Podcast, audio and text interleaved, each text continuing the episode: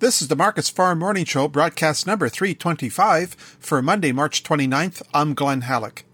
ICE futures canola contracts are mostly lower on Monday morning, continuing from the losses late last week. The May canola contract is down $3.60 at 747.90 per ton.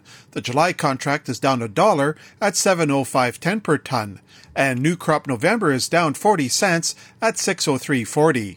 A storm system moving across the Canadian prairies is forecast to drop 5 to 15 centimeters of snow today and tomorrow.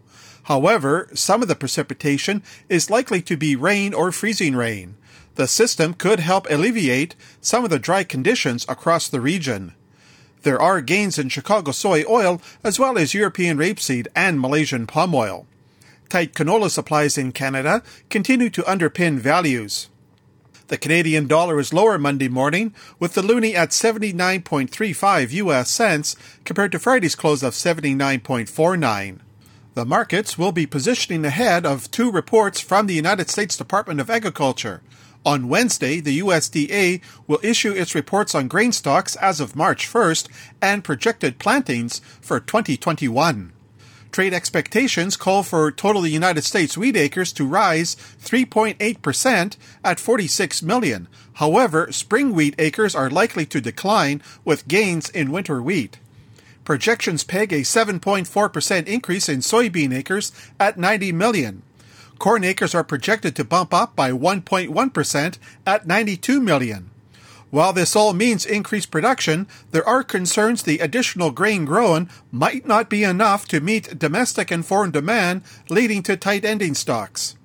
Rounding off prices at the Chicago Board of Trade, soybean futures are weaker on Monday morning. The May soybean contract is down 14.5 cents at 13.86 per bushel. May soy oil is up more than a third of a cent at 52.82 US cents per pound. May soy meal is down $6.50 at $397.50 per hundredweight. Corn futures are lower on Monday morning, with the May contract down 8 cents at 5.44 per bushel. Chicago oats are lower, with the May contract down 3 cents at 3.72 per bushel. Wheat futures are lower as well on Monday morning. Chicago May is down 4 cents at 6.09. Kansas City May is down 9.5 cents at 5.59 and Minneapolis May is down 6 cents at 608. That's a look at the ICE futures and the Chicago markets for Monday morning, March 29th. For Markets Farm in Winnipeg, I'm Glenn Hallick.